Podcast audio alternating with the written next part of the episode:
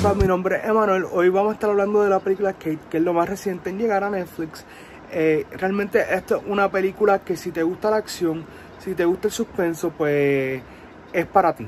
Cuando me refiero a suspenso, es más bien el tipo de suspenso que uno ve en una película de acción y no el suspenso que uno ve en una película de terror.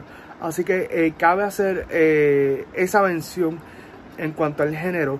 Eh, realmente esto es una película que dentro del género de acción no trae nada nuevo, eh, pero sí es divertida. Es una película que si está aburrido, si no tiene nada que ver, pues está súper cool.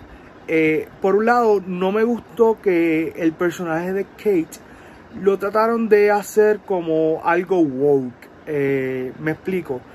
Si sí, yo he visto personajes femeninos donde las películas de acción lucen muy bien y no tienen que surgir eh, o buscar un look varonil para verse como una figura respetable.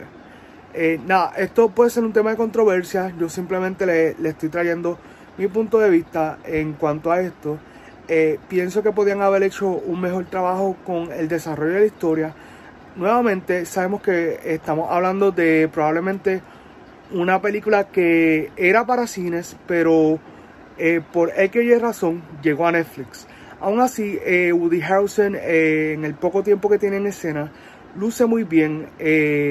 Mary Elizabeth Winstead, pues, hace un trabajo decente en lo que esta película. la música para mí fue lo más que me gustó de esta película. la banda Band Made tiene buenas par de canciones en la película. En la cinematografía está ahí más o menos. Eh, pero nada, mi gente, esto ha sido mi opinión por ahora. Eh, danos like, comenta, comparte este video y nos estaremos viendo en otro video de Movie Squad.